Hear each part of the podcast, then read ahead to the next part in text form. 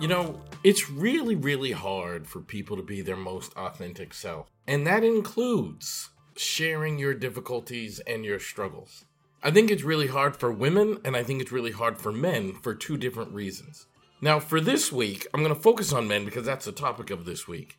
Because I think the biggest reason why it's hard for men to be vulnerable and be authentic, including what they're struggling with, is they're so afraid of judgment and being perceived as weak or being perceived as not being a good provider, or being perceived as not being strong. But I want to talk to you about how you can support the men in your life to help them. And we all need this. So, welcome back to the Aha Moments, where every day I share the lessons I've learned in my work as a psychotherapist and in my life to inspire you to live your very best life. Of course, I'm your host, Elliott Connie. And look, it's real simple. It's real, real simple. Someone in your life that is struggling or eh, not even struggling because you may not know they're struggling, but do everything you can to let the people in your life know that they matter. That they matter. Give them time and attention and energy and space. And I'll give you a really, really good example. I had a meeting this afternoon with my team, and I am aware I haven't been my absolute best normal self recently. There have been some challenges that I've been experiencing in business and in my company associated with a crime that happened. Someone hacked my business and just created all kinds of havoc. If you've been following me for a while, you know what I'm talking about. And I just wasn't at my best. And my team, we had a meeting today, we're all meeting on Zoom. And you ever have that experience when you're getting off Zoom or you're about to hang up the phone call and someone says something as it's all hanging up? Well, Adam, who works for my company, best friend, I could hear him talking as we were hanging up. So I texted him, Were you trying to say something when it was ending? He said no. But I didn't believe him because I know I heard what I heard. So I called him and he said, no, no, no, it wasn't anything. I, I don't, I don't even remember. And I was like, okay. And we just ended up chatting. And I'm just real with him. Like, Adam, I'm struggling with this. You can probably tell my energy isn't where it normally is. You know, I'm not, I'm not the person that I'm used to being because I'm really weighed down with stress and angst associated with being hacked. And we had like a half an hour conversation. I'm sure he had other stuff to do. You know, Adam's got a busy family schedule and a busy life and a busy job. But he talked to me for like 30 minutes. And in the 30 minutes, I felt better. Had clarity about something that was on my mind and on my heart. Had clarity about some things that I really, really was struggling with before then.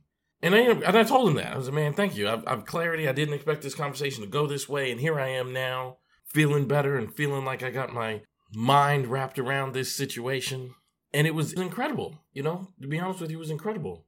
I thought later, I'm in a place called, where am I? I'm in Portugal, Porto, Portugal. It's a beautiful river city. I went for a walk along this river and thought to myself, had I not said anything to him, had I not mentioned to him that I was struggling, had I not just been honest. I mean, it's so easy when someone asks how you're doing to say, fine, but if you're not doing fine, then say you're not doing fine. Had I not said that, the conversation that ensued wouldn't have happened, and I'm doing much better as a consequence of that phone call. I'm doing much better because Adam showed me that I matter to him which he has consistently done over the course of our many years of friendship. And that's what it's about. It's about allowing the people that love you to show you that they love you, but they can't show you if you're not willing to let them know when it's time. A lot of these people, they will show up for you. A lot of these people, they will be in your corner. A lot of these people will work. They will work and they will work and they will work to show you that you matter if you let them know. I'm so glad I have people in my life that make me feel safe enough to be me. And we always talk about be authentic, and we think it means like be your personality at all times, every time. And that's part of it. But it also means be real. And no one is happy 24 7 all the time. Life does not life like that. Every one of us struggles at times, and it's really important when you struggle that you take the chance and talk about it out loud. And if you want to support the people in your life, be like Adam. Be a safe space the people you love and care about can share what is going on with them. So, as you walk through life, my challenge to you is overtly make it clear to the people you love and care about that you are a safe space for them to talk about their struggles. So, thanks for being here. Please share this podcast on your social media platforms or even with one person in your life that you think would benefit from hearing this message today. And speaking of social media, please follow me at Facebook, Instagram, Twitter, and now Threads.